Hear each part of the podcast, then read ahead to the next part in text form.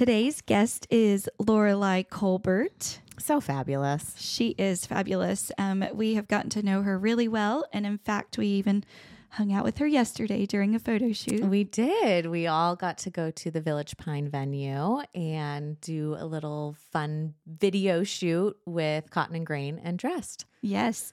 So Lorelei's story, um, we wanted to make sure we aired it in November instead of October because she is a breast cancer survivor.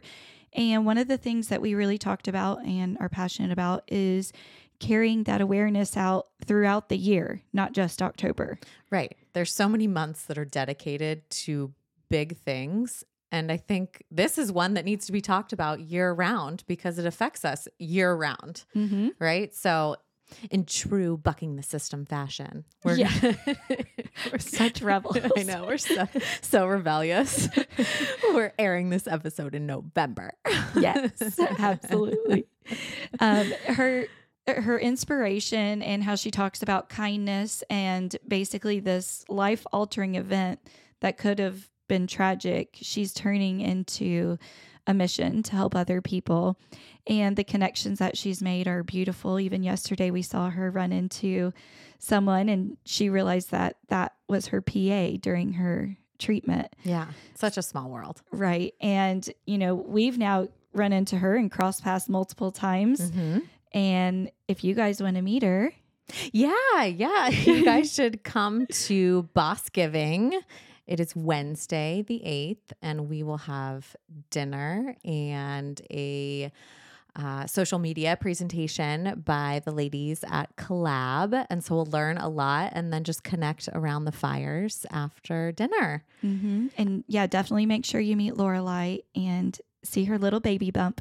yes, which is growing by the day, I swear. She is so just radiant. Mm-hmm. She exudes this energy that is just so full of life. And like I've said so many times, she's a glass half full type of person and just wonderful energy to be around. So if you get the chance to meet her, definitely do that. yeah. I've only known her pregnant, but I bet the pregnancy glow is just a glow about her all the time. Yes. So, well, anyways, enjoy Lorelei.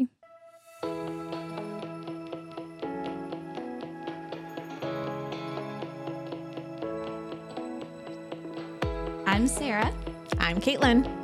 two women discussing all things in business. Welcome to She's the Boss.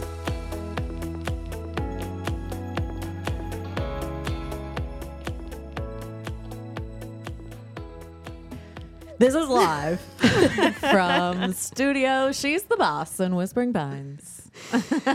Oh, gosh. Yes, on this lovely Rainy rainy, fall morning. Do you guys have ibuprofen? Oh my gosh, a minor concussion. My head like seriously hurts. we do. Both Tylenol and ibuprofen. No, no, I won't do a cocktail. Just no, no Mobic. Just ibuprofen. Just ibuprofen. No, No, we didn't even have any of those. no, we only have like Tylenol and ibuprofen. Yeah, for your concussion that you got slamming your head against my cabinets downstairs. gosh, I know. Do you need Hurts. ice? I'm okay. There's not like a, a bump. There's no bump. Okay. No, it All right. just It just hurts. Yes. hurts. I know. Yeah. Yet it's like, aren't you supposed to worry if there's not a bump? Uh, It's like I don't It's know. fine. You guys are real moms. We need a I'm in training. I'm in training. Yes, congratulations. Thank you. yeah. You- so tell us about that. When did you find out that you were pregnant? I found out this summer when I was up in New Jersey and husband was gone on training. So I told him over FaceTime, but I'm officially 16 weeks. Yay. Oh, so and I know last time we were together, you were going to go to an ultrasound, I think. Yeah, I think so. Well, and I just went to one yesterday. There you go. Yeah. So maybe it's And that one. It was amazing. Yeah. This little babe is the size of an avocado, but it like we saw the whole hand yeah. and They're so developed. the whole spine. Yeah. It's going to be a strong little baby. We don't know if it's a boy or girl, but we're so excited. Do you guys plan to find out? no. No. If we can surprise. keep it a surprise, we will. Yeah. I feel like every time you go in, you have to be like, we don't want to know, you know? Because immediately they're like, oh, she, you know, and you're Mhm. like, ah. Yeah, and I found out about one of ours on accident because I was looking at my blood work because I am a geriatric pregnancy, and so they had to. that's what they call it. when you're old. I think it's now 35. You're Uh, considered That's what geriatric pregnant. Yeah. Like, which is like, I'm sorry, what? so I like pulled up my chart and I was like looking at my blood work, and it showed, and I was like, oh, okay, well, it was a boy. So Oh, this was the last time. yeah, The well, was last time. the I don't know who I am. the right last- The but it was like time. super. It was like eleven weeks or something that I Oh, knew. wow. But Yeah. blood work. blood work. Yeah, Yeah. that's the thing. Great. Well, and I'm assuming you guys were trying to get pregnant. Yeah, we wanted to. Yeah. I mean, we just got the okay from my oncologist a few months ago. So we were not stressing and, you know, we wanted to see what our bodies could make happen. And here we are. Yeah. Let's go. We're so excited. Yeah. Nature, huh? Great. Well, um, for those of you that don't know Lorelei, why don't you, which is hard right now because I feel like you're a very busy woman sharing your beautiful story with everybody, especially in the month of October, which I feel like I have this weird thing about months being dedicated to certain things because I feel like those things should be talked about 12 months out of the year versus mm-hmm. let's dedicate this one month. But here we are in October, and a lot of our guests are talking about breasts this month. So we're kind of falling into the same thing. But I do feel like it should be a thing we talk about all the time. Yeah. So anyway, please let's let's hear your story. Yes. Well, hi, I'm Lorelei Colbert, and I am a triple negative breast cancer survivor. And if you want to be my friend, you know, for life, we'll talk about this all the time because it's just It's a big a part, part, of your yeah. life once you go through breast cancer treatment. But I was diagnosed at 28, and I'm 31 now. And um, I speak, I write, I create, and I just try to raise awareness because I do think we need to talk about these these conversations, family history, the risk for young women, and also we need to talk about the power of kindness because kindness is what saved my life, and that's why I'm here. So I love sharing these messages and empowering others to be kind and be their own advocate too. Has that always been a thing for you? Because you know, I've I've heard you speak now a couple of times, and so I know what you're about to share with the whole kindness journey. But do you feel like that has been something that's been a part of your entire life, or was it something that you know happened when you were facing this battle with cancer to say like, oh no, these things are actually really important, and maybe it's a combination of both. Yeah, I think it might be a little combination. I was always a kind person. I'm sure there's some people like, actually, you were a bully when I was Actually, in twelve, yeah, Yeah. when you were twelve. I mean, there's everyone out there, right? But um, I think I always tried my best to be very kind and very inclusive to everyone. And growing up, I didn't have the easiest childhood. And I focused on just being the best I could be and getting out of the situation I was in. So I always felt intuitively the importance of being kind, being positive, and moving forward. And then flash forward to 28, you get diagnosed with triple negative breast cancer after multiple doctors told you not to worry. And it was the kindness of a nurse that changed everything. And I just started thinking, nope, there's importance to this, like you just said. And then all of a sudden, I started looking at the studies of kindness, and it's really amazing how it lifts other people up. Yeah. So share a little bit about your journey. Have you have you ever heard Lorelei speak in in depth? I know we were all at Dance Fit for the Cure, where you shared like a tiny snippet of and I your am journey. so grateful for the two of you because I knew I was going to say I was pregnant there.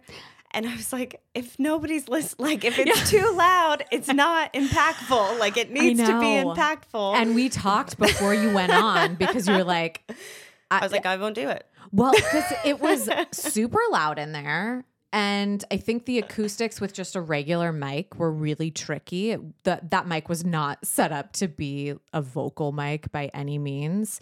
And the space is so big that it could be really good for acoustics or it could be really, really bad. Right.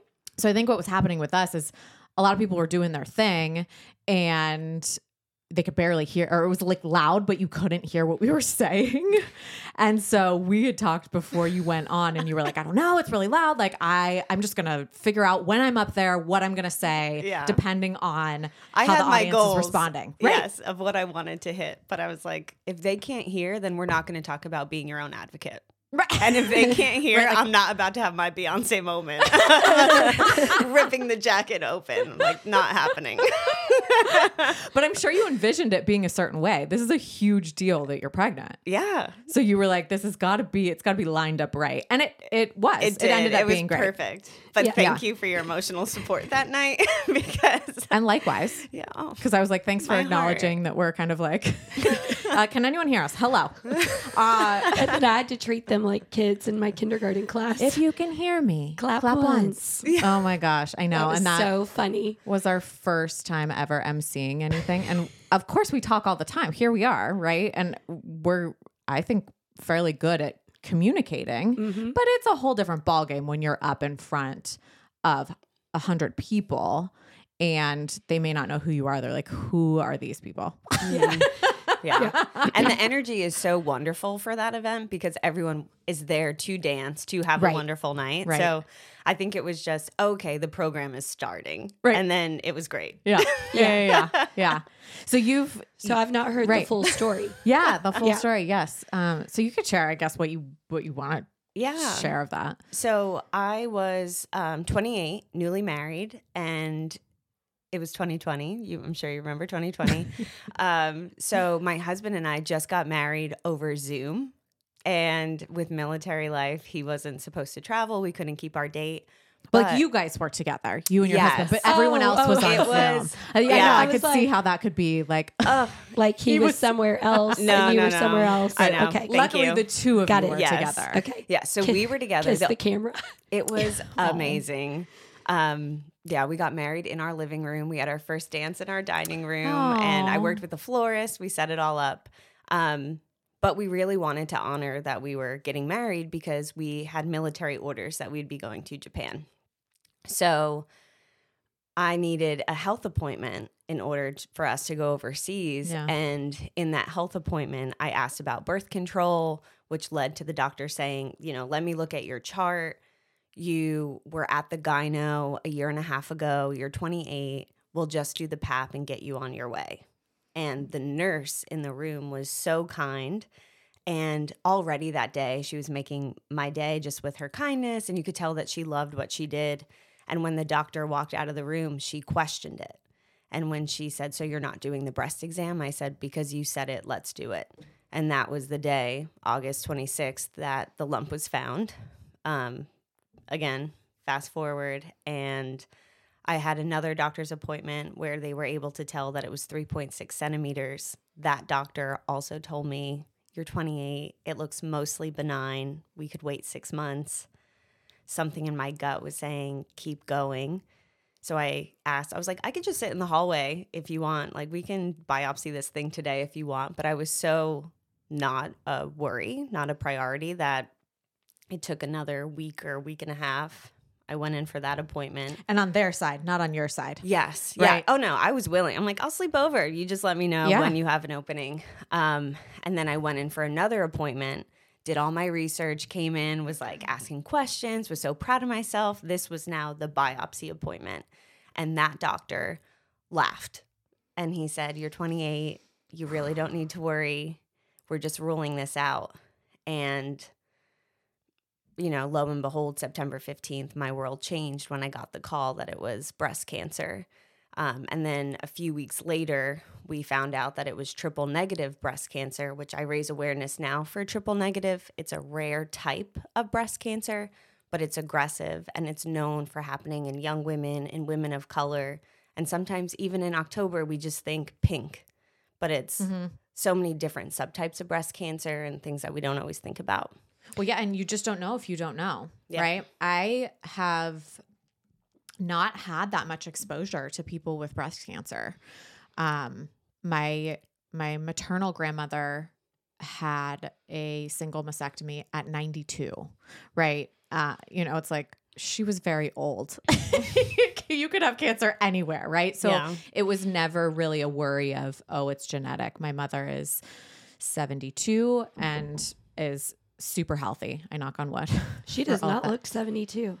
That's what happens when you take care of yourself and you are active and you are social and you have good relationships and you eat healthy, you know, you, Yeah. you take care of yourself. Yeah. So I can only hope to be like that. But I, um, you know, few friends in our community, but I've never um, had it impact me enough to be like, oh, what is the difference between triple negative or, um, you know, so hearing that at Kim's event when you spoke and then talking to a few people there who are going through treatment and have been through treatment to hear like, oh no, this one is different for this. And now you had to have a, not you, but, you know, this person talking to me it, you know, has to be on hormone blockers because hers was driven by estrogen and how that completely changes your body composition. I'm just like, oh my gosh, there's so much to think about. Yep. So, my did that doctor that laughed at you was that the one that called you to tell you? No, uh, the doctor, the first doctor that told me I didn't need the breast exam, she was the one that called and told me Was that your primary physician? at that time. Yeah. I'm really bad with primaries. I am Even too. now, because I see my oncology team so often Sure. now. That's how I've been. It's like I see my gynecology team so often. I'm like, oh, they check everything else. It's fine. Yeah. right. So, and did she apologize or how did I don't she act? think she apologized. She so when she called me, she told me two things. She said your pap was irregular and you have breast cancer. So immediately like the world stopped and I'm thinking the worst case scenario. Um and she said, but we don't know what type of breast cancer yet. And that was really when I learned that there were different types. Right. like, what do you mean? Yeah, so they look at three main receptors for breast cancer your estrogen, your progesterone, the hormones, and then a protein, HER2.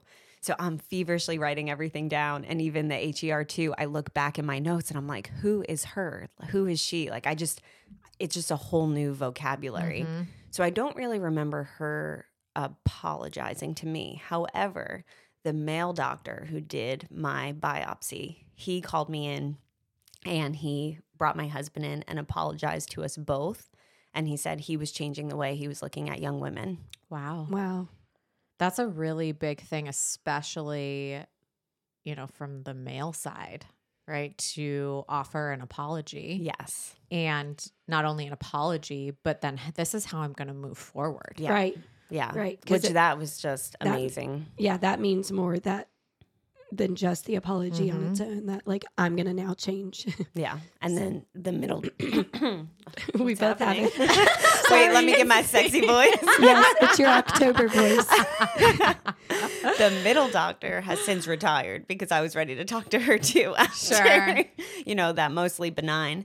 And, you know, you just wonder if it wasn't that doctor, who else might have looked at it Yes. and said, no, we need to get you seen right away. Right. The fact that she recommended six months, I was thinking we're going to be on an island in Japan. You know, that Right. can't happen. yeah. I'm not going there with this 3.6 centimeter lump. That's not my extra baggage. Also, how often does this happen? Yeah. It makes Where you things wonder. are overlooked, and then you do find it six months later, but you could have been proactive six months prior had somebody, you know, really done their due diligence. Yep. Right. And that's eh, you. I I hope everybody can, all these doctors can realize.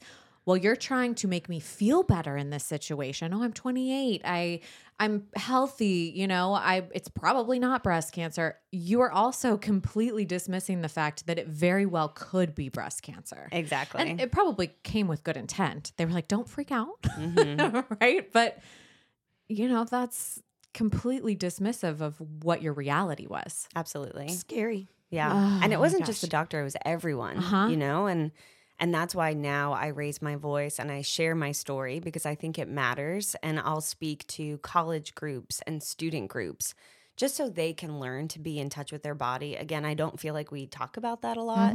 Only in it's not- October. Yeah, exactly. as far as like boobs and Yeah, it's so true. yeah, doing your um exam on yourself, you Yeah. know. And it's not that you're going to get breast cancer, it's just that you could. And Right. let's be aware so that way we could be our own best advocate. Yeah. Yeah. So go back to how you felt. You said you thought worst case scenario, but like what was going through your mind? What did you do? What did you when you got the phone call? Yeah. So that night was really special. Um, just because it was a hard time, but I think it set the tone for the rest of how I looked at treatment. And we got the I got the call. I called my husband who was working out. He came right home and together we called our families, we called our work teams. And even though our families knew that I was going in for these tests, when we FaceTime them, a lot of them have since told us they thought we were calling them that we were pregnant.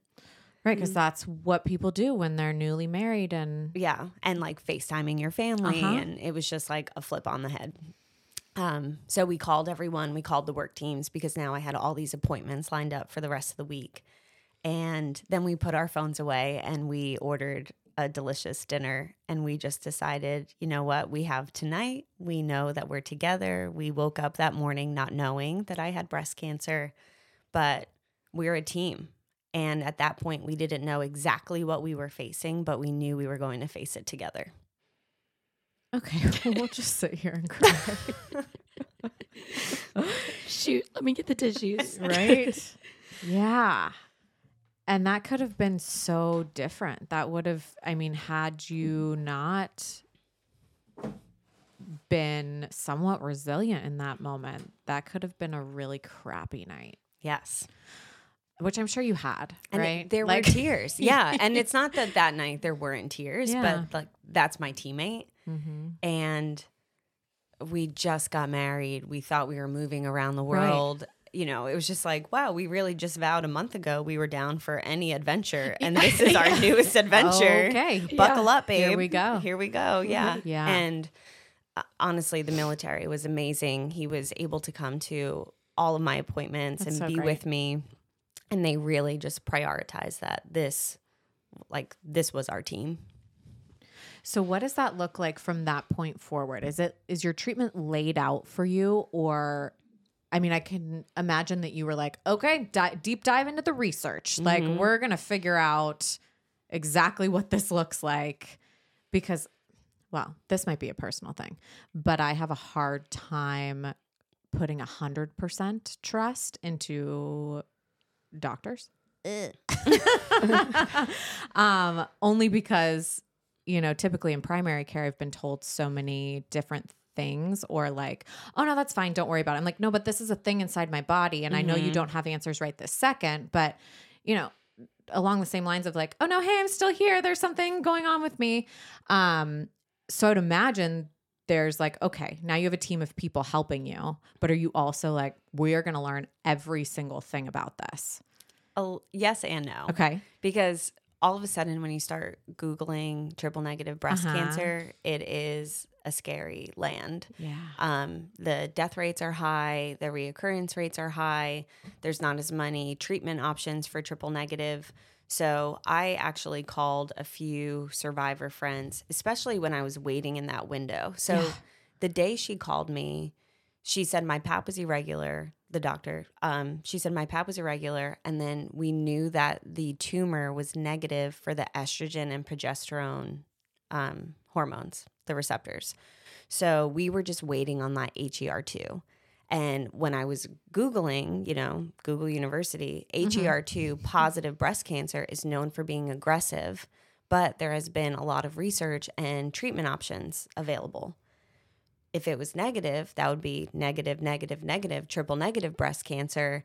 And that is where it's also a very aggressive breast cancer and it's scary.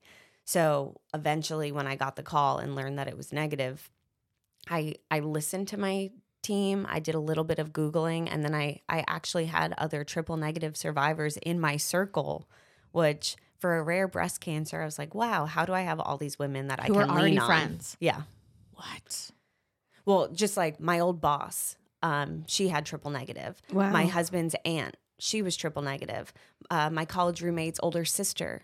Wow. So all of a sudden, I had these like connections in my network, and it again that just laid the foundation of this community behind me. yeah. So then you had real life, not Google. Yes, and I was comparing. You know, I I was comparing, okay, they did chemo first, they did surgery first, and all of that depends on your unique story. Mm-hmm. And that's where I think when you hear breast cancer, you just think, oh, okay, Mhm. like pink ribbon, they might lose their hair and boobs, right? Uh-huh. Like that's just what you think about. But there's Right. just so many different things to it, and it's personalized to you, and what works for me might not work for someone else.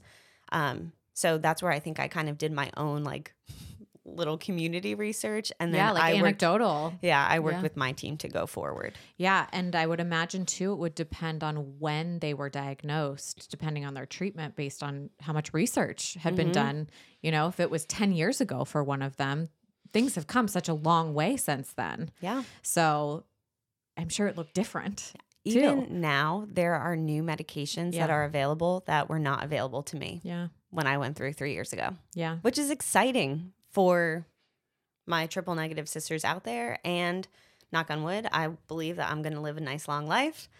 Um, however, if I ever needed something, there are new Mhm. solutions out there. hmm Yeah. Yeah.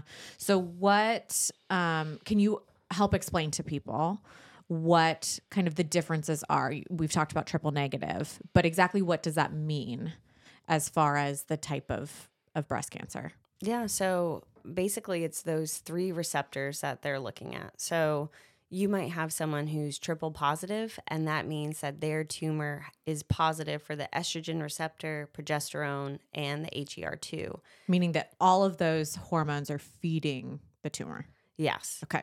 Um, and that's I'm that's what I believe, but I haven't studied all of these other cancers extensively. Um, but that's where, like you were mentioning earlier, and I have girlfriends that have these other types of breast cancers. They're on hormone blockers. So even you have a young survivor who wants to be pregnant, they might be on a hormone blocker for five years, and now that's pushing their family planning. You know, you get diagnosed in your young 30s. Now you're in your late 30s. What do you do? Mm-hmm. Um, and there's another type of breast cancer. Which did you ladies watch Firefly Lane? I did. Mm-mm. So, I'm not done with it yet, though. oh gosh, it's okay. You can spoiler It alert it for spoiler. Sorry okay. if anyone loves this show. You had time to watch it now. Yeah, I know, I know. I'm so behind. but they do a great job of highlighting inflammatory breast cancer, which I didn't even know was a thing. But that appears as a red rash. Hmm. And Which so is- it's not even a lump. Yeah. and that's where um so yeah i mean there's just so many different types and there's different stages and stages so when you hear that it just Yeah. means how far it has spread so a lot of times um like even that i didn't really know you would hear stage cancer but you didn't know what it meant Mm-hmm. and then if you hear someone talk about the grade that is how aggressive it is Okay, so there's the type, there's the Mhm. grade, and then there's the stage. Yep. And what stage was yours? mine was 2b so um, that means that it was larger than uh, stage zero or stage one and it had not gone to my lymph nodes yet. Usually when it goes to your lymph nodes it will be like a stage three. Um, however i have seen that there's kind of a blend. If there's not that many lymph nodes involved it might be a late stage two. Mm. and then stage four is when it goes So if you would have had to wait six months, other places. Exactly. And my my grade how aggressive it was was the highest level grade 3 so my team you know we will never know for certain but they don't think that the tumor was in there long and it grew to 3.6 centimeters Yeah. Yeah. So that could have been, who knows, a Yeah. couple months or whatever. yeah And did you do self checks regularly at that point? I wasn't doing self checks regularly. Um, I knew to do them. And the craziest part for me was that, like, I found my lump in the summer, um, you know, in and out of bathing suits, newly married, you know, Yeah. but I could not feel the lump unless my arm was raised. Right. And that's why even now when I show how to do a breast exam, I make sure I say that lift your arm because that 3.6 centimeter lump was in me and I didn't even know. Um, even when I knew it, if my arm was down, you could barely feel it. Mhm. Yeah. Well, and it's important that you're going around talking about it because even when we were supposed to record before I got sick, I was like, hey, I need to reschedule because I have to go get a lump checked. So I've had this lump under my left arm. I saw it at the beginning of summer and I was like, oh, it's a swollen gland, right? I'm like, it'll go down. like, still not going down. And I kept looking at it, kept looking at it. And then we were at the dance fit thing and you were like, from your armpit down through your Right. ribs. I remember you being like, I was like, oh, shit. yeah. Yeah. I was like, okay. Oh my goodness. So I called the doctor um, that Monday and I was like, hey, I've got a lump in my armpit and I, th- I guess I should get it checked because I just thought it was like a swollen gland. And, um, but yeah, when I, the first doctor I saw, she's like, I'm not worried about it, which is comforting to hear that. It's like, okay, good. because She- you do trust. right. That they're, you know, I have this uh, trust, antitrust I do relationship. I, I do too. I do too. But you do trust their opinion because you know they're experts, right? Right. That's how we view doctors. and, and that's also what you want to hear. You're Yes. like, yes, I'm going here to hear that I'm okay. Yeah. And she's like, Oh, it's on your left side. You have toddlers. You probably hold them on your left side the entire time. You've built up more muscle there. And I'm like, It doesn't feel like muscle. It's not very strong. feeling Yeah. like, And it's, new. yeah. And it's new. Right. It's not like I grew this armpit muscle Right. on my fifth child. on my fifth child, you know, two and a half years later. Yeah. No, it's not, it's not like bulking up my mm-hmm. armpit. so anyway, but she immediately, you know, gave me the referral Yeah. and she's like, we're going to do this and we're going to do an ultrasound, you know, and just super, you know, making sure, but also I have a good relationship with that doctor because she was the one that I went into labor with baby number four on Christmas Day at 29 weeks, and the water broke. And like, then nobody believed my water broke because then it healed back up and all this crazy stuff. But she was there and remembered it. And so she's really a big advocate for me um, as well. So it is important to have the doctors you trust. But it's great that you're going around talking about that because who knows how long I would have been like, hmm, maybe I should get that checked. Yeah. Not realizing my armpit Could be. Yeah. could be breast cancer Yeah. or Mhm. you know associated with it so all that to say it is a benign tumor Yay. Okay. I was wondering. Yeah. so yeah the result is it's a benign So does that just so you just watch it? i have to go back and get it rechecked all the time Yeah, just Yeah. to make sure. Mhm. And who knows why it came. That's the thing for me. I'm like, can you tell me why this is happening? yeah i don't know, you know but also i think there's this running theme which is where my trust issues come from is that so often i don't know if men experience this but as women i hear so many stories of just being told like oh well that's not what that is. Mhm. um and then there's no explanation there's no further testing there's no um you know trying to get to the root of anything it's just in my experience oh well just take this medication yeah and hopefully we'll take your feel gallbladder better. out. Yeah, right, with no further like, well, but why is my gallbladder inflamed? right Why is that a thing? Um, and I I think there is a lot of that happening where it feels very dismissive, and then you're like, wait, am I am I crazy? Maybe Mhm. I'm just you know these constant headaches are just from something else, or you know you just feel like you should if you get the answer and the doctor of you know oh try and change this or take this pill or whatever and then you're like okay guess i guess that was it i guess there's no more Mhm. yeah you know Yeah. which is why i think there's so many functional medicine doctors now that are looking at your whole being Mhm. and people like Kelsey and stuff like that who are looking at all the functions of your entire body, Jenny with hormones and all that stuff. Um, cause so much factors into your health, right? Yes. When you were going through treatment, um, did you change anything else? Like, d- did you change diet or like anything like that to help through chemo and all of that stuff? So my team was pretty adamant about being careful um, with fresh. This sounds so crazy, but fresh vegetables and fruit. Mm-hmm. So just because they could have, um, you know, bacteria and Yeah. my immune system was so low, so we were just cooking everything. But I was really honoring my body with whatever it craved, and a lot of times that was carbs. Um, my first four rounds of chemo were an intense chemo. They so kindly call the Red Devil, Oh. and yeah, it's red going in.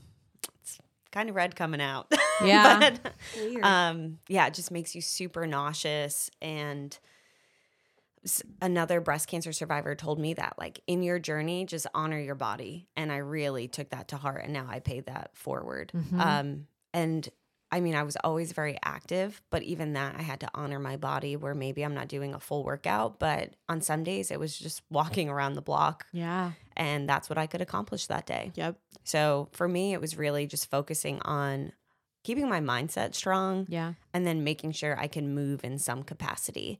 Um, I had a week, a week of like intense side effects from the chemo, and then a week where you felt normal. So that's right after treatment. Mm-hmm. Okay. So I had eight rounds of chemo. So for the first four rounds, it was a week of you know, you're feeling terrible. You're happy if you get out of bed. You're happy if you're not gagging. Um, and then the next week, it kind of runs its course and it's out of your system. And you're like, wow, oh my gosh, I could go for a run. I could lift weights. Mhm. But then it is cumulative.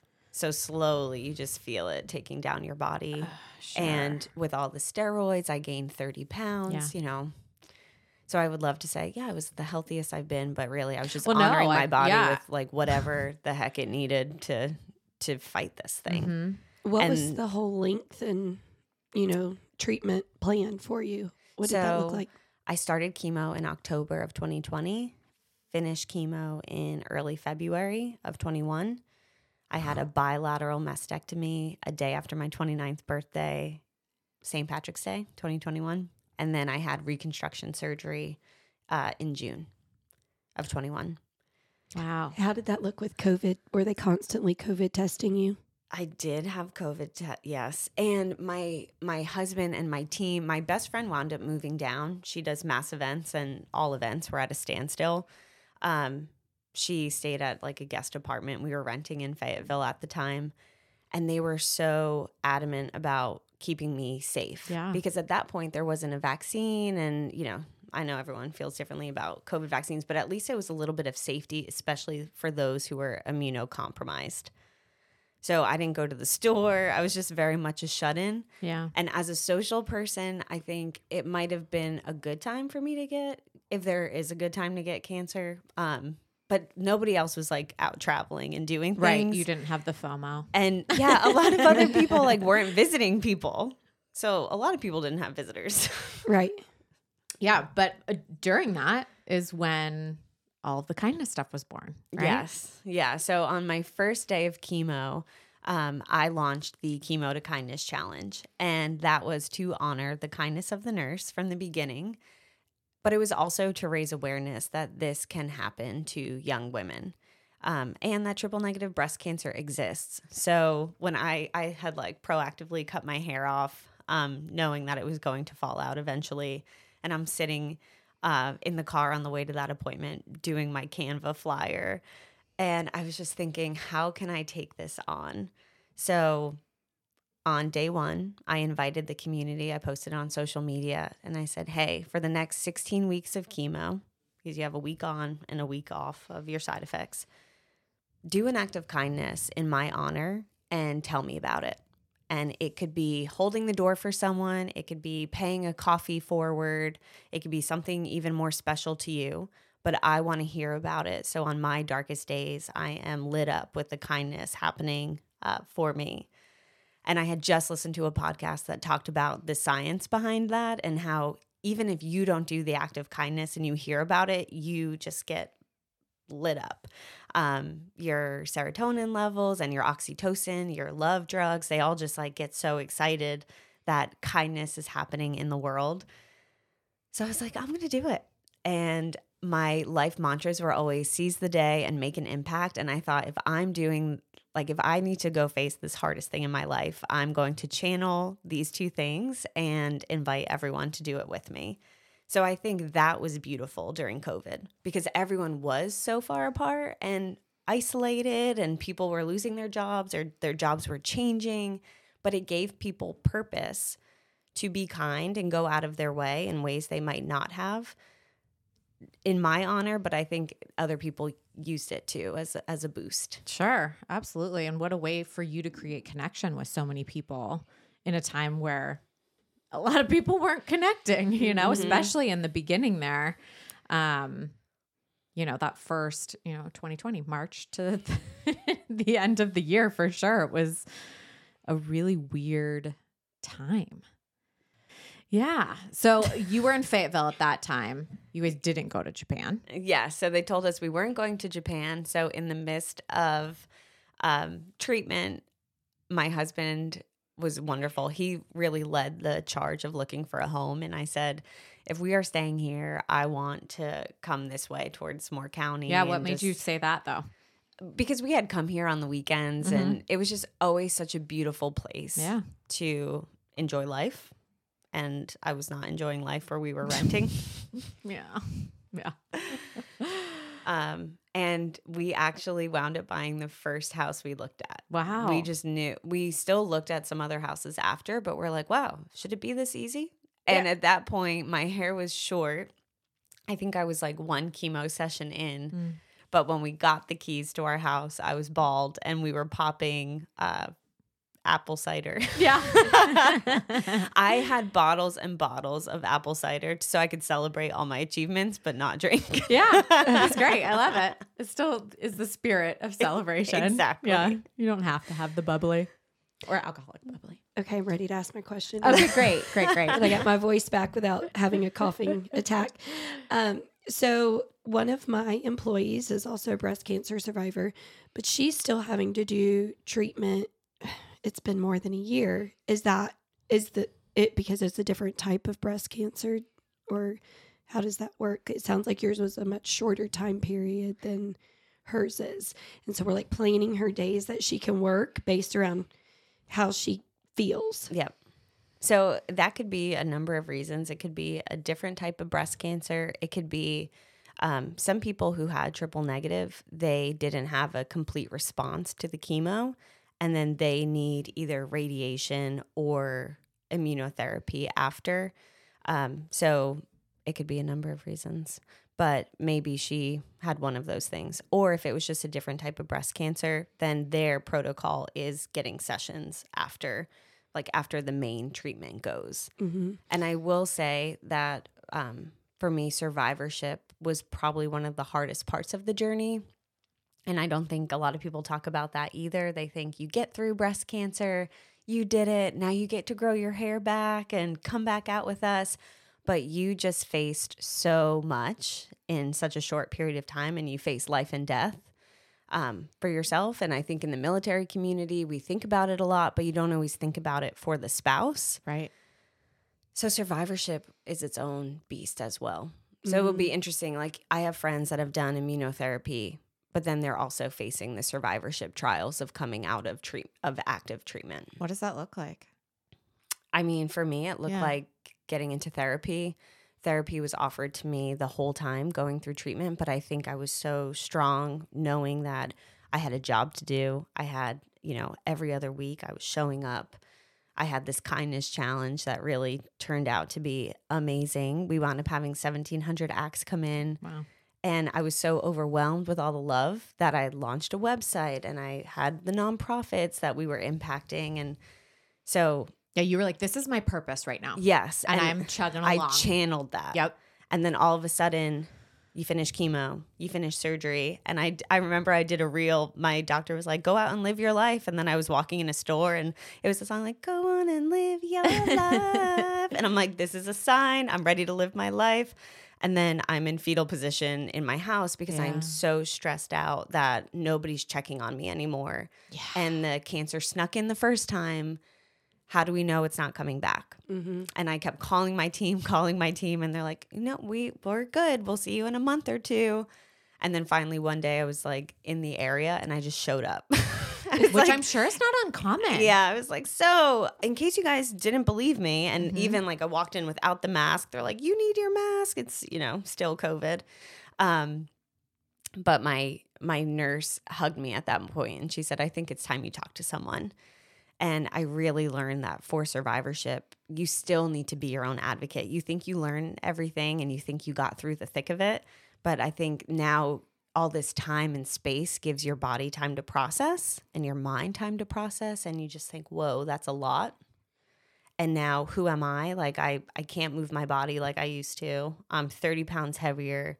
I have these new boobs, these new scars, and it's just Mhm. learning to love your body where it's at. So Mhm. for me, it looked like therapy. It looked like I did an energy course for a few weeks, and that was amazing to get, again, get my mindset back and really going into advocacy and paying it forward and knowing for other women, like these stories need to be told. hmm Yeah. Have you? Oh, have Sorry. you reconnected with that nurse that you initially? Yes. So, and we're having lunch this weekend. Oh, I love that. Yeah. Um, Which I think is so um interesting. I mean, all of it is like it just all right place, right time, right people, you know, all these advocates for you in those moments. But rarely do I have a nurse that is like loving her job Mhm. when I show up, right? Mhm. They're like, here, put this thing here. All right, the doctor will be in in a minute. So the fact that you had this woman that completely changed your day around, because I know you were like late and Yes. all this stuff. Um, I saved you some of the details. yeah. So you can, I mean, you can share that now, but is really rare. Yes. Yeah. And even now, when I see nurses who love what they do, I always say, and honestly, whenever la- yesterday I got my car wash, which I know it's raining today, whatever, but You willed this to happen. Mm-hmm. I told the guys like they were so kind when I got back in the car and I was like I just want you guys to know you your job is really important today because I have some important meetings coming up this week and I just wanted my car like you're helping me show up as my best self Yeah. and they were like wow thank you so much Yeah. and now when I go see nurses and they're happy or even if they're not I just say I just want you to know your job is so important because a nurse changed my life Yeah. and like even that I feel like is an act of kindness why Yeah. are you both crying at me We cry at the same stuff all the time. We don't even know the other person is crying. Oh my gosh, I know. I because think we it's sit just next because to each other. I, for me, I was crying because I I had a nurse do Fine, this. everything's fine. Yeah, do the same thing when I was like, "Oh my gosh, I'm gonna die" because I had that placenta abruptia with the pregnancy, and her name is Joy, actually, Huh. and I saw her in Harris Teeter later, and it's just really sad because a lot of those people aren't in the medical field. Like I went up, it's hard to talk already. Uh-huh. Um, I went up to her in Harris Teeter and I was like, "Hey, I just want to thank you," and I don't even know if she remembered me. Yeah. She's like, yeah, I don't work there anymore. And I was like, oh, no, that's so sad. Yeah. yeah So, but yeah, no, that's why I'm crying. Yeah. I don't know why Caitlin's crying. Well, I think that we undervalue just the being human. yes You know, that like, sure, you wash cars. You're not a, you know, a, saving the world or something. We've put so many people up on these pedestals that they should get all these accolades, but somebody who makes your car clean, that makes your day better, you're driving around in, in a clean car, which just automatically changes your mood, should get the same thank you. And like, you matter. And this made my day. We don't say that enough to people. And that is so important to me. It's what I try to do in our work culture every day is like, hey, I see you. I just see that you matter because you're a human being and I see that you're doing these things. Mm-hmm. And if we can do that more, I just think everybody benefits from that. You benefited by just telling them, Mhm. and then they benefit, and they're probably like, that was great. That And- lady made my day. Yeah. And the thing is, they're going to do a better job now, too, Of because course. they're going to see more value in their work Yeah. and what they're doing Mhm. rather than be like, oh, I got to go clean someone's car yeah Yeah. until they get to my car. And then they'll be like, oh, never mind, I quit. Yeah. We, well that's what I was worried about they're like, sorry. Yeah, Yeah, you'll get like- there, right? yeah. um, yeah, I think uh, we were talking. I do a team training, and this week we're talking about self awareness. And part of the practice is to replay back a moment in your day where you felt triggered. It could be a positive emotion or even a negative emotion. But I, I try to stress we should do this also with our positive emotions because so often we feel these things where we want to share our gratitude, our love, our appreciation, kindness, and something feels awkward in it. Yep. And then you kick yourself because you're like, oh, I should have told that person I love them before they got on the plane, or I should have, you know, said thank you. I really appreciate you for somebody who held the door, or even just making eye contact and saying good morning. And when we did this exercise yesterday, so many people were thinking back on the positive emotions and the things and they were like oh, i wish i would have said that. I wish i would have expressed it a little bit differently or like you know had the courage and bravery to actually speak up even though it was awkward Mm-hmm. to say something nice. It's like how have we gotten so used to saying you know or honking the horn, you know, when it's it's a red or a green light, you know, or I witnessed this man in the grocery line yelling at the checker because he wasn't going fast enough. And I and this boy was a teenage boy and I said, "He's doing the best he can. Thank you so much for doing this." Yeah. You know, we've gotten so far away from that. And I think it's so incredible that you see the value in saying that to people out loud. Even if it makes them feel awkward, because sometimes Yeah. compliments are like, "Eh," Yeah, you you, know. don't know how to take it. You're like, no, I really appreciate you. yeah. yeah. So But- tell, yeah, tell yeah. us about that relationship with the nurse. now. So, um, my nurse is Nurse Adriana, and so in survivorship, I've started selling hats and cards, and I just think all of this. I feel like my life sometimes is just meant to be, but I was delivering hats um, for a nonprofit, Beacon Bragg, and I was. Um, all of a sudden, I didn't look at the way the maps were taking me, and I realized two minutes away from my destination, oh my gosh, I'm at that same clinic. That that is where Mm. this all went down. This is where I met my angel. And I always said that she was my angel. And, you know, I've talked about her extensively. I even emailed her, but I don't know if she never got it or what happened. I had called in the middle of treatment. She wasn't working that day. And then, you know, I'm not just calling every week. Like, Like, so no. this lady's Creepy. times. Yeah. but instead, I I dropped off the hats, which made my heart so happy. And then I decided, you know what? I'm going to swing by into this clinic and see if she just even still works here because like you said, that might not be the case. yeah, people left during COVID the medical Yeah. field like crazy. Yeah. Yep. Yeah. So, So hard. I walk in and immediately am flooded with all these emotions. Mm. And I go to the front desk and they made me pull a number before I even talked to them. And I'm like, okay. Of course. yes. Um, but I just say, hi, is, Na- is nurse Adriana here? And I start crying and I say, um, you know, sorry, I'm a little overwhelmed right now, but years ago she saved my life. Because she said yes right away. And then immediately I was like, Oh, oh, this is my gosh, this is happening.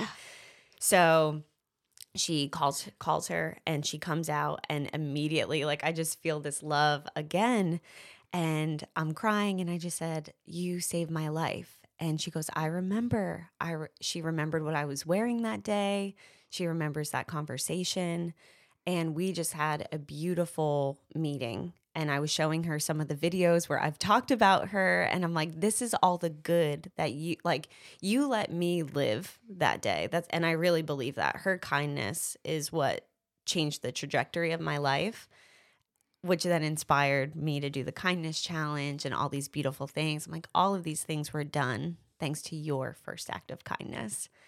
And um it was beautiful she told me that her mother had breast cancer at 27 Ugh. and her mother lived to 80 to be 80 Yeah. Wow. so she always advocates for young women and women in general if they're not going to do the breast exam just do it because you never know Uh, Yeah, and it's like at that point, you're they're already usually up in your hoo ha. Like, sure, touch my boobs, throw it in. Exactly. It's like it, that's Yeah. like the least of my things. Like, Right. you know what I mean? Like, sure, yeah, that's fine. yeah I've never heard of a doctor say like, "Oh, that's fine," yeah right? Like, we'll do the pap, but like, we won't do Yeah. the the breast exam. Yeah. So did you guys start getting together regularly after that or no so we've texted a bunch but this will actually be the first time Wow. um, that we're we're meeting for lunch can you send us a picture? yes yeah i'm i'm so excited to see her and Does she have um, kids? Is she, has kids. She sent me photos of her Yeah. kids. Um, she sent me photos of her mom. I've sent her photos when I learned uh, we were pregnant. Yeah. You know, it's just like so many beautiful life experiences that we've been sharing. And I met her. Um, I know I mentioned you asked like when did I find out I was pregnant?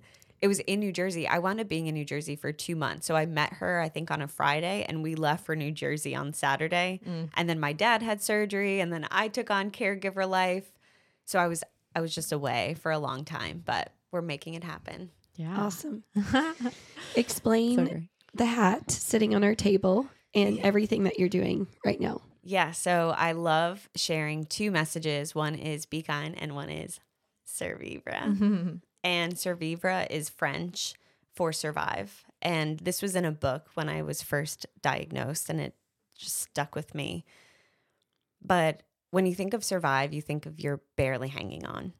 And survivre, when you use break down to its root words, sur means on and vivre means to live, on to live.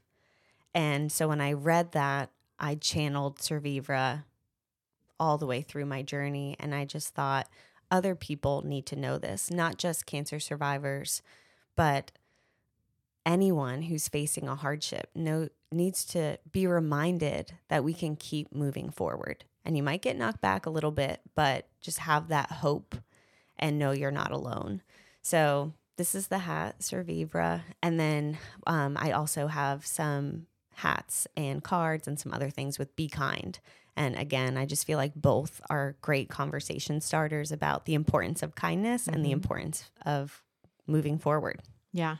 I think what you were saying, even about the coming to grips with the body image thing, you know, a lot of us won't ever, you know, struggle from breast cancer, but, you know, changes that happen to you medically or just because of life and having to figure out how to cope with that is so is also a great message you know Mm-hmm. at people after they have babies or after they have c-sections or you know after they get their gallbladder taken out or their hormones start going crazy and they get this rapid weight gain and all of that can just take over our lives so much emotionally um, or even the the factor that stress has on people's bodies Yeah.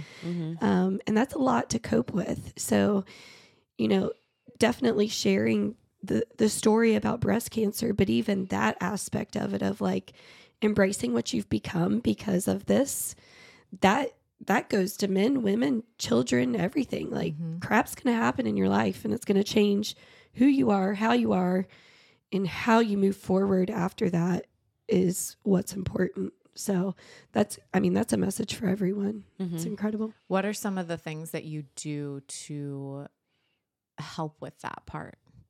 To help just start to be comfortable with what your life is now? I know you said therapy, but are there like tools and practices that you do consistently to help? I think really it's gratitude for my body and everything that it's brought me through.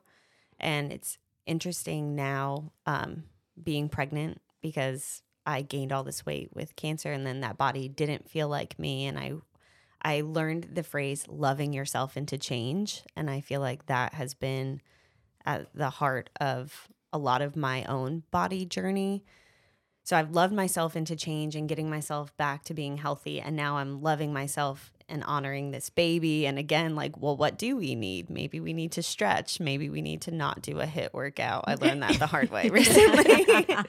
um, but I think really keeping that at the center of self love and cancer taught me how beautiful, maybe it didn't teach me, it reminded me how precious life is. Mm.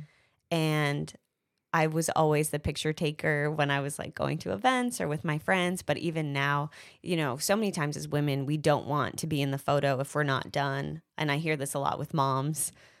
I'll tell you in a few months. Yeah. Follow back up with but this. you know like when i felt like a boy my hair's growing back i'm heavier i still want to be in that photo because i am so grateful that we have this precious time together and we are sharing this precious life Yeah. and i think coming back to that grounding reminder that life is precious and that you can love yourself into change you can love yourself for who you are and everything that you've been through that's a great way just to kind of snap back from oh i'm not this enough or i'm not that or what's wrong with this Mm-hmm.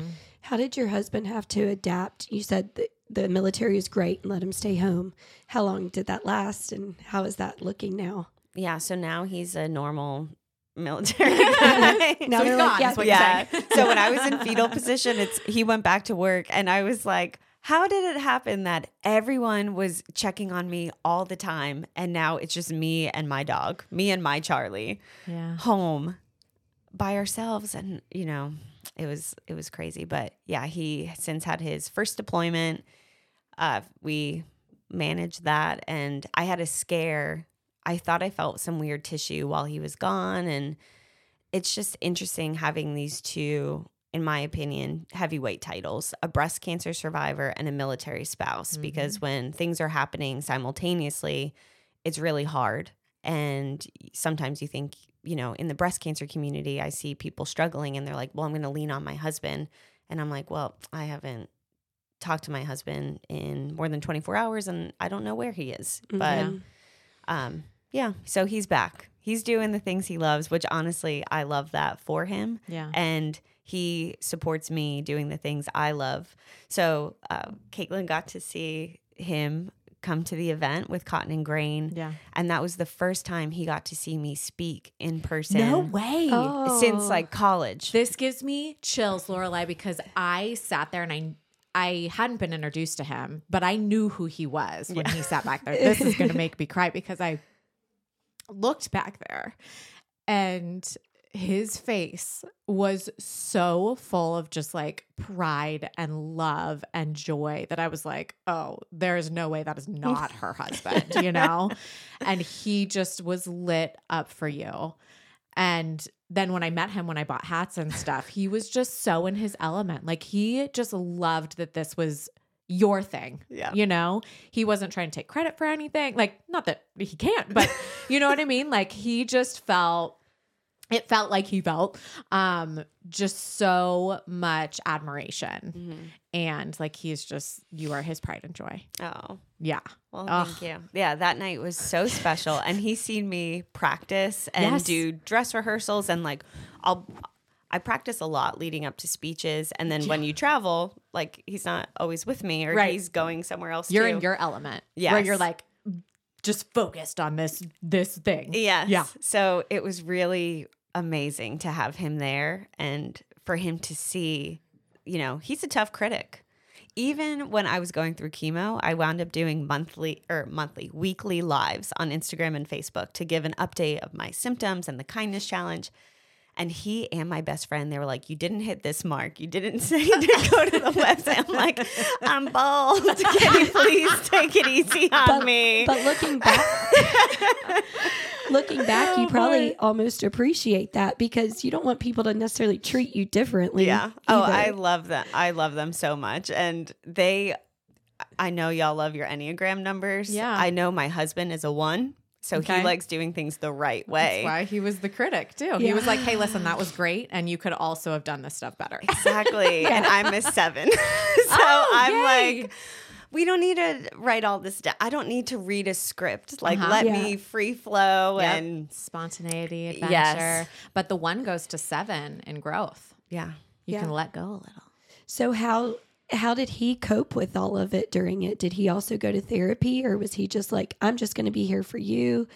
Did he work out more? Like I can picture Yeah. my husband like Mm-hmm. being like, I'm going to start this new hobby, you know, to physically have luke an would become a doctor that's what would happen Yeah. like I talk about the research, yes, Luke would literally, short of getting an MD, that's what would happen. Yeah, I don't know what my husband would do. I feel like he'd pick up a hobby to be like, okay, I need something else to take my brain control. off of this to control. And I know focus that's a whole aspect, though. Like you Yeah. have your journey, but he has his journey. right, Yep. and that's what I'm curious about. What his journey was like too. Yeah. So he was by my side with everything, looking up everything, making sure that I was taking my medications Yeah. at the right time.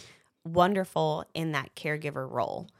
Where we don't always think about caregivers is what's going on with them. So I love that you asked that question. We struggled because we don't handle problems the same way. Yeah. So I'm talking to all these survivors. I'm, you know, in survivorship, I went into therapy, but I'm like, don't you want to talk to other husbands that are going through this? He doesn't handle problems that way. Right. How does he handle problems? He wanted time to himself. He wanted to go into the gym, just work out, have that time. And um, yeah, that was kind of hard because I would always ask him, like, are you processing this? Well, and that's the male and, and the female we're brain different. too. Yeah, we're, our brains are different, and you know, but he he really was amazing. I think it really hit him after treatment, and then when he deployed, not the whole deployment, but really leaving me for that far for that long. Um, and at that point, I was doing my inner work. You know, I'm like, oh, we're good, babe. Don't worry. it's okay. Yeah. Yeah. but um, no, thank you for asking that. And I think even um, I like one day I could tell that the energy was getting really low between my husband, my best friend. You know, now she's in this cancer world where every day it's what's the symptom? What can we eat? What are we feeling? And it was on one of my good weeks. I was like, surprise, caregivers, it's caregivers day out. We're going to lunch outside. And I just remember they were like, what? Like, you don't need to do this. But we did. We needed that shift. Yeah. And they needed to know that they deserve whatever they needed to. Right. I don't think a lot of people think about that. You don't Right. think about it till you go through it because, like, Yeah. and that's why I think about it because when you know really tragic things hit your life, and it's like that person's trying to be so strong to support you, and how they handle it too. Yeah, it's Mhm. something that I think is really neglected a lot. So Yeah, and I would imagine maybe easier to connect in the way that we do as females, where we're like, let's just process this verbally and talk and talk it through. And then it feels like a weight lifted off of our shoulders. Whereas males typically internally process, mm-hmm. they don't have to verbally process.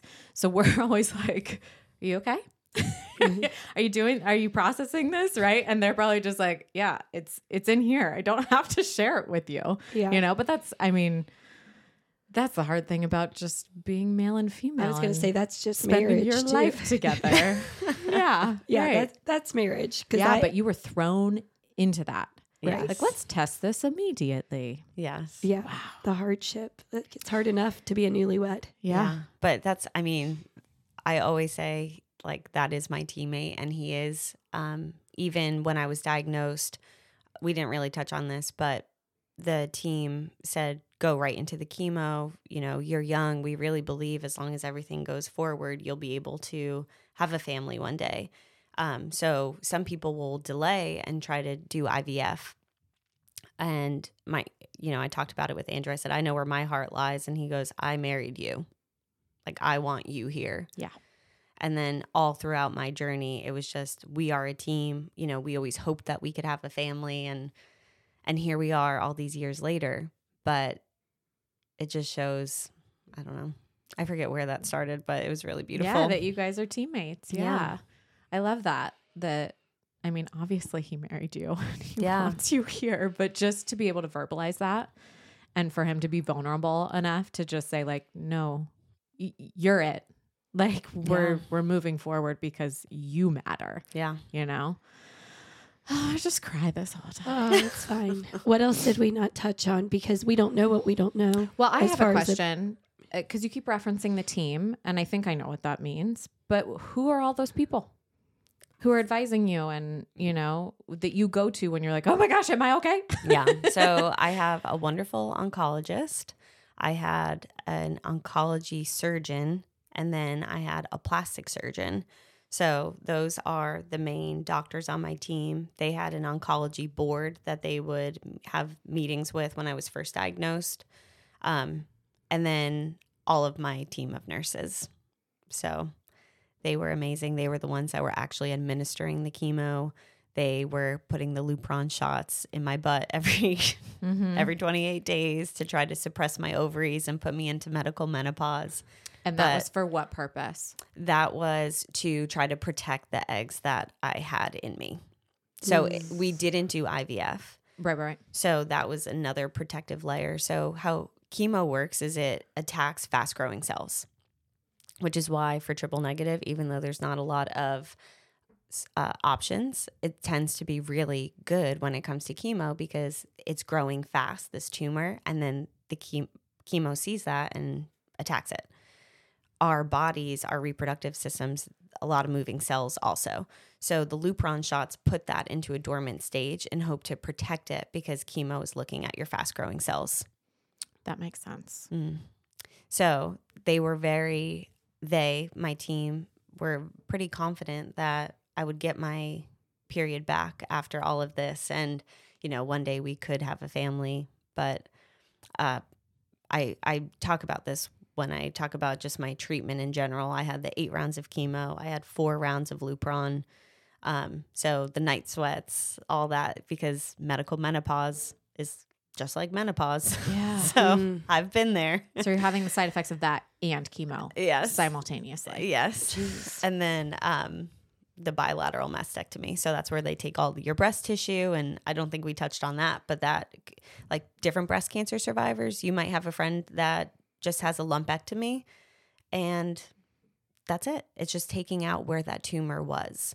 You might have someone that loses one breast, like your grandmother, 92, or myself, where I was 28, going to be 29 and I was, cry- you know, it was such a hard decision because again, we always wanted a family. I've always been so blown away by our bodies as women and what we can do. And I just, even if it didn't work, I always wanted to try to breastfeed. But with how sneaky that triple negative was, like I knew I wanted to go at this with everything I had. And I just thought a bilateral mastectomy was the right choice for me. So was that advised to you and then it was ultimately up to you? Mm-hmm. Or had you done your research on that to figure out kind of what you wanted? Yeah. So again, that is where the team, my team, kind of presented different options, and even reconstruction was an option. So I did opt for implants, but I have some friends that have chosen an aesthetic flat closure, and that's a wonderful option too. Um, when I was speaking with my team about what we needed, my oncology, my oncologist thought, okay, the chemo worked so well, maybe you just need a lumpectomy.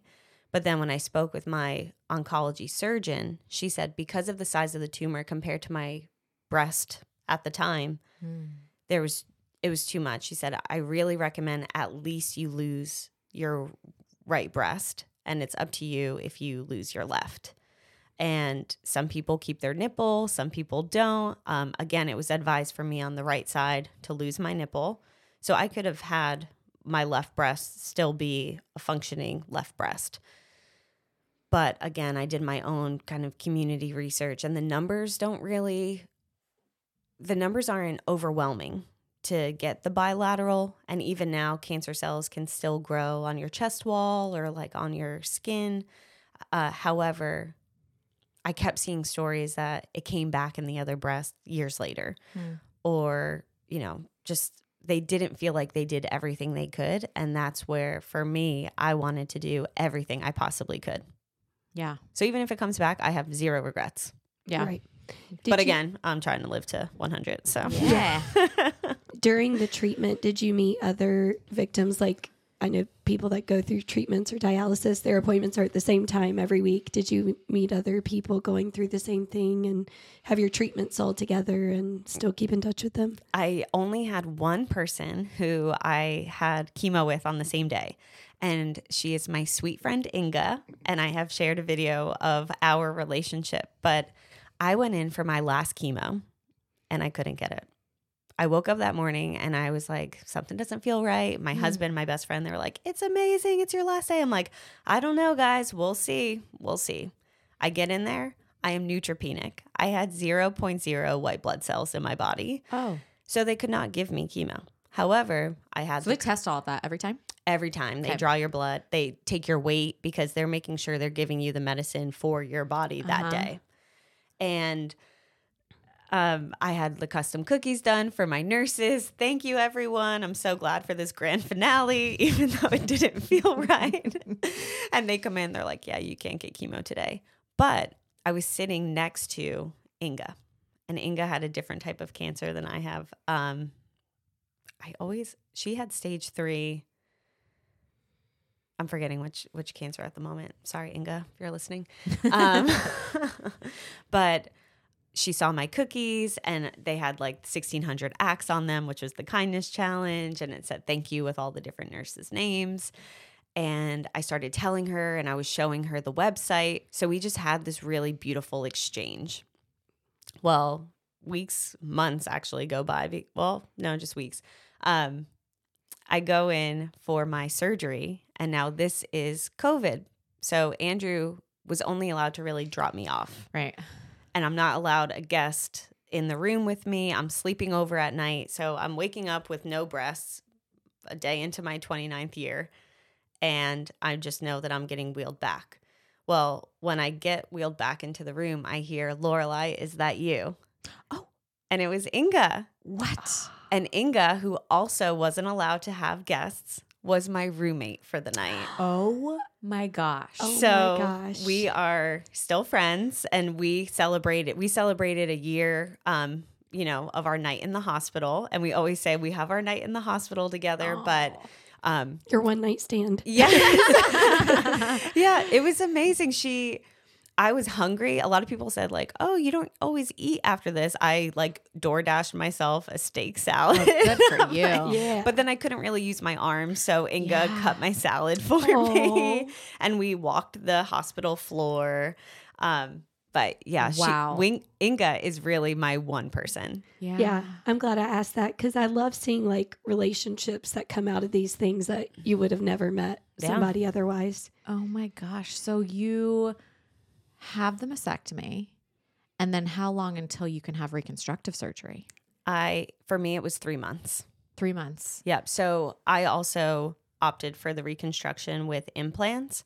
So when I had the bilateral mastectomy, they put in expanders. Yeah, I was gonna ask.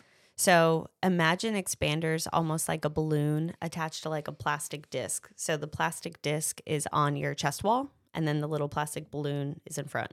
And you just get a shot um, with liquid, I, saline, and they just To slowly expand the expanders to I make stretch this your face skin. because did it feel that way? Did it feel like my face looks like? Not the shot because I didn't. Ha- I don't have much feeling here anymore. but just the But the expansion of it. stretching. Yeah. Yeah, it was. It was a little tight and uncomfortable. Did they take all of like your skin?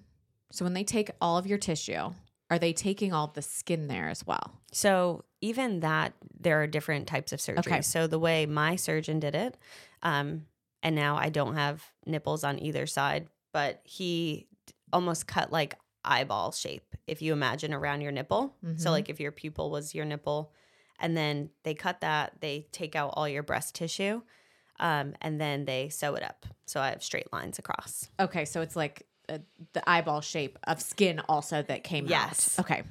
Yeah, I read that in my medical chart how much skin came out. I was like, Yeah. oh my gosh, this is insane. Mm. And then I asked my, I'm like, do you have that back there? Like, what do you do with that? that? Yeah. you don't still have that, do you? no, I'm sure this is the relationship I have with my team Yeah. after all this time. You know, it's Yeah, That's that I like really feel things. grateful. What do you do with that skin? I into- Well, know. it's like medical waste, unfortunately. yeah. Yeah. Like, where did my nipples go? right. Where are they? do you throw them in the trash? Actually, I'm very curious about that. New Like, children's book idea. Are you my nipple?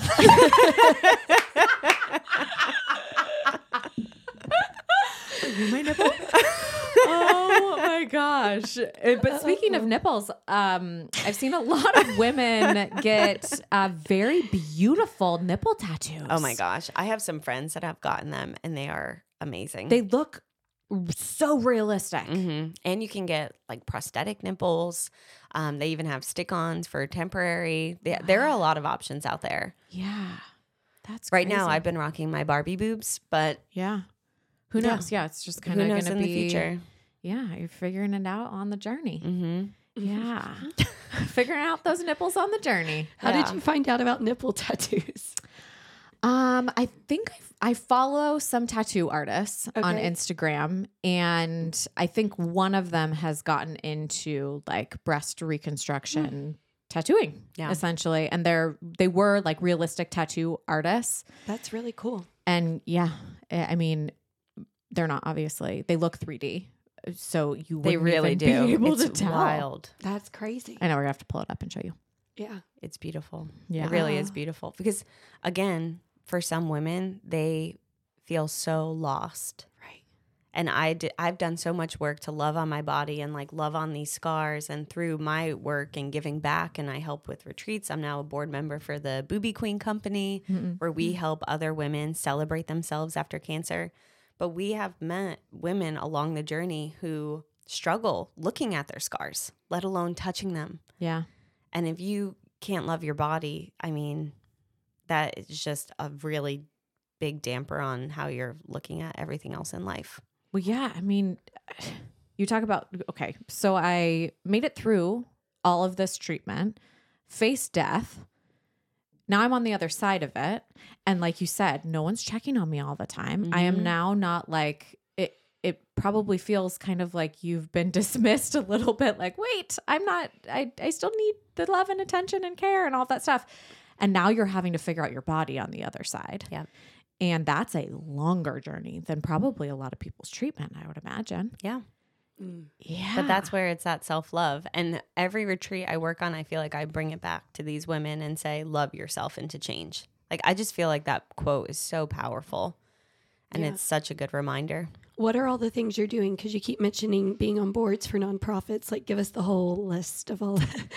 Yeah. So the. I see your resume. Yeah. so I speak, um, and that's on my own. And sometimes I also partner with different organizations to shed a light on military life or young breast cancer awareness. So that's been a really fun journey. And I love my speaking days. Those are the best. Um, I also sell hats and cards and give back. I am a media consultant with Genevieve's Helping Hands. So that was um, how I really got to meet you both with Yeah. Forte. And then I'm a board member for the Booby Queen company. awesome. I have a question. Uh, you know, we're like getting to know you from your diagnosis on, but prior to that, I sucked. I didn't talk to anyone. I I know was that mean. No. because you like briefly touched on your childhood and like bad stuff, and I was like, I don't know if I should ask about that. I know. Well, I'm just curious. Like, what was life like before all of this? Yeah. What what did you do for a living? What were you into? Because clearly, this has changed the complete trajectory of your life. Because you talk about what you do now, yeah. and it all focuses around the purpose and spreading awareness and all of these things. But before that, I'm breast cancer probably wasn't even on your radar. Yeah. It well, here's the thing. It wasn't, but it was. Like I have always been, as I said, someone who wanted to spread kindness, spread the energy. I was in marketing, product development before. I worked corporate for Waterford Crystal, um, where I've done events and I helped work the Christmas collection, which was amazing. Like helped design it. Yeah, My gosh, glitter everywhere. so cool. But even when I was there, I started right out of college and I volunteered for the committees where we could bring in nonprofits and how can we impact our local community with this company. Then in 2016, I moved to Greensboro and I was working for nine different furniture brands doing PR, events, marketing. And again, my favorite projects were how can we make an impact? Mhm. So at one point, we did one of my favorite ones was um, with Susan G. Komen of the Northwest, North Carolina. And we got all of our factories involved. We had survivors come in and do a self exam. And I think we raised like thirty or forty thousand dollars for them um, with a company donation too. Yeah. But those were always my favorite days. So this has been kind of trickling into your life for your all of your adulthood, Yeah, I mean, like for this purpose. like I said, when I was diagnosed, already my life mantras were seize the day and make an impact. Mhm. Like I was the friend. If you're getting married in England, I which is a true story, I will get there. I'm just not telling you how I'm getting there yet because I might stop in another country on the way there. You were like a And meet a friend. To make the most Enneagram of it. seven. Yeah. This is like Here I am. the poster child. Yes, and rules are really hard to follow. I Sometimes. mean, I feel you on that. Yeah. You're like, no, the rules matter. yeah. You But- bad, bad girls. Yeah.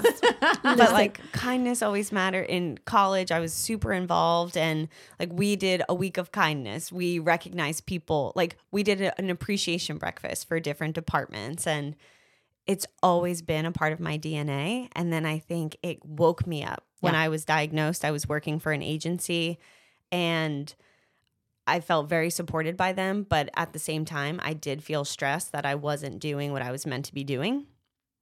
And so then when I was diagnosed, it was a hard look in the mirror like, well, if this is it, how do I want to go out? Mm. And now I, I'm not going out. And I'm just like, I want to keep living my life with this love and this light and this creativity. And How do you feel about the pink month? Like I know there's like this, you know, kind of stigma around the pink month or whatever, and that's what Caitlin was saying. Mhm. Like we should be talking about this stuff all year. Mm-hmm. Um, and so many people use marketing or use it for marketing, which is really frustrating. And I, you know, I'm the rule follower. So I'm like, okay, how, what percentage of this is going towards that? Or Yeah. are you just using this for your own benefit? Like, are you, what, what are your thoughts on that? Yeah, it can be very triggering for some. And I will say this October, I think because I am doing so much, I have felt a really weird pressure, uh, a self induced pressure that I need to be showing up in a certain way, Mm-hmm. even though I do talk about this all the time. Yeah, Right, you're like, it's this your is my whole life. Yeah. So even at the beginning of October, I was like, I'm going to post every day on social media. And then it was exhausting me because then I'm also missing things that maybe I should be seeing. And I decided this week, if you check my social media, I haven't posted every day because I was like, this is ridiculous. Mm-hmm. I am still showing up in my community, I'm still giving resources. And at the end of the day, I'm doing the best that I can with what I've got as a seven. Yep.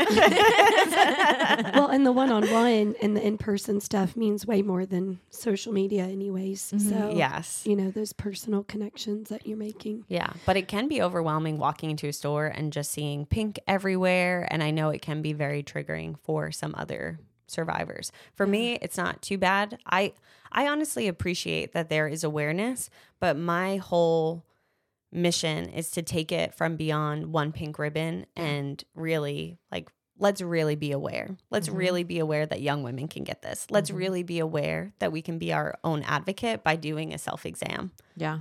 Which I did the night we came home from I- Cotton and Grains that- event. Yeah. I was like, and you know, Luke is laying in bed and he's like, nope, d- you're doing it before we go to sleep. That's why I said he will be like, Yeah. but I, I just, again, logically, I know, oh yeah, do a self exam and you know how to do it. But it was just never something that I was like, oh no, I'm, this is when I'm going to do it. Yeah. Um, And I'm hoping, and that's what I'm saying. You're you're having such an impact with that that I don't. I'm sure people don't go then message you. By the way, I checked out my breast tonight, but You'd be You- surprised. yeah. yeah, I'm sure some, but not Yeah. everybody. Like we wouldn't have told you probably if you didn't come on here that I Yes. went and had a mammogram. And you I had really appreciate that. I- yeah, Yeah. you had posted about giving yourself a self exam. And I was like, yep, just did this last night or whatever, because it was you talking Yeah. at Kim's event, Cotton and Grain. Um, and I think just talking about it as if it's like as normal as it's raining outside is the way to go. yeah. It's not, like, it doesn't have to be. it Doesn't have to be just in October that you're checking your boobs. Yeah. You know No, what I mean? Should be every month. And that's where I think my favorite compliments from when I speak come or where they come from. But it's just, hey, I booked that appointment. Or, hey, I had a conversation with my family about our family history. Or sometimes after I speak, I'll have people come up to me and they privately want to tell me a little bit about their family history. And I've had people confide in me, hey, I know that I'm at risk, but I'm scared. Yeah. Yep. And I'm like, that is, you're given power right now to be proactive. right. And I just try to give, you know, encourage them to to face that fear and survivor, go forward because so many people don't have that. They don't have the knowledge of their family history or they're blindsided and you can take ownership of your health. But I have one viral video on TikTok. I'm the worst TikToker I don't even have but TikTok. it is a self exam. And Mhm. I could not be more proud that that is my viral video. yeah. And especially because TikTok is with a younger audience, you know? And Mm-hmm. I've had so many comments like, who else is scared to do this? Or who else is feeling this? And I've had the chance to say, well, young breasts are tend tend to be more dense. Talk to your doctor if this doesn't feel right. So many people said, you know, we ended it with people find lumps in their armpit.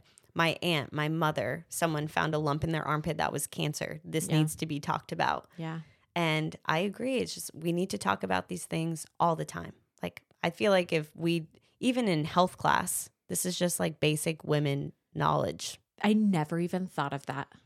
That is Yeah. not something that is ever talked about. Even for like, I'm very open with my children when they have questions about things. They hear something at school. My kids are almost too open, but and neither here nor there. That'll probably be my child. So fair warning.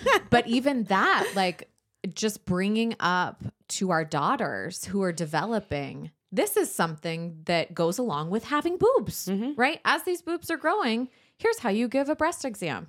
You know, not to other people, but to yourself. Yeah. Yeah. but yeah, that this is just part of being a woman. Mhm. Um, I, I just that was just a huge light bulb moment for me. Like, no, I have a daughter Mhm. that will have boobs, and this is something she needs to know Yeah. because I didn't know this ever. This was never talked about. Not till your first gynecology appointment. Yeah. right, And then they're like, don't worry, breast cancer is like after 40. Yeah. right. Yeah, that was I'm I'm like, 40. "Wow." That was my first mammogram. Yeah. Which is common. Right. But at least if they're doing the self exam, and even now with my implants, I'm like, please, please check, like in case I miss something, you know. Yeah, 'cause Right. it's a whole more- different experience Mhm. with implants. and they Mhm. don't you can't do the mammogram like when you're pregnant clearly but also um, you're not supposed to do it for a certain length of time after you breastfeed so people that are having kids back to back in their 30s Like who? like you, you don't get one of those done so yeah that's Yeah. where the self-exam is very important Mm-hmm. Yeah. And I've met so many young women. So we're not as likely to get breast cancer as young women, but the outcomes are tend to be worse. And why is that? It's because we don't think that we're getting breast cancer, Right. right? Like our young moms that are having kids. Unfortunately, I am friends with young moms who have gotten it, and I have um I've been friends with young moms that are no longer here. Hmm. And I think that is the hard truth that breast cancer can happen with these young women. And as much as we don't want to think it's common, it can happen. yeah. And so many women have found their lump in this community that I've met because they were breastfeeding and Mm. they were like, oh, it's just a clogged duct. I'm not going to worry. And then they wait. And then one lump turns into two lumps. So that's why it's just always be your own advocate, be aware of your body and know if something doesn't feel right for you, then speak up. Yeah. Mm. Yeah. And not, I think so many people don't go to the doctor for whatever reason because they figure it's just like, oh, it's just this thing, it'll go away. Right. We dismiss ourselves Mhm. almost because we don't want to be dismissed by somebody else, you know? So, yeah. And I don't know if it, we were talking about this, but um, we would never do that for our kids. I would never stop and say, like, this persistent thing that keeps happening to my son or daughter, I wouldn't be like, oh, well, we're not going to the doctor. Or I'm not going to ask more questions. I'd be like, oh, no, we need to see the doctor now and I need answers. So if we need to do an MRI, when can we get that scheduled? Right? Mhm. Mama bear. But for myself, I'm like, I'll figure that out at some point. Mm-hmm. Right? Ugh, yeah we put people in front of ourselves way too often. I know. We should stop doing that. yeah it's like on the airplane you have to put your own mask on right. To save the, others. you need to do it in your own life for all the things Yes. so So, self exams, what's the saying on the first? Yeah, so we always say feel it on the first, but honestly, if you want to feel it on the 18th, if you want to feel it on the You do you. 20th, just feel it feel it. What are um what's your Instagram handle website? Everything so everybody can follow you. Very easy at Lorelei Colbert and website loreleicolbert.com. and you can purchase hats and all things through the website. Yes, and I give a portion back. So for my hats, I give 10% back, and for cards, I give 16% in honor of the 1600 acts of chemo to kindness back to a nonprofit. Awesome. Love it. Thank you so much for being here. Thank you, ladies. Sharing your light with us. You are just so um, exuberant and full of life. And I'm so glad that you came on. Yes. Thank you. Bye. Thanks.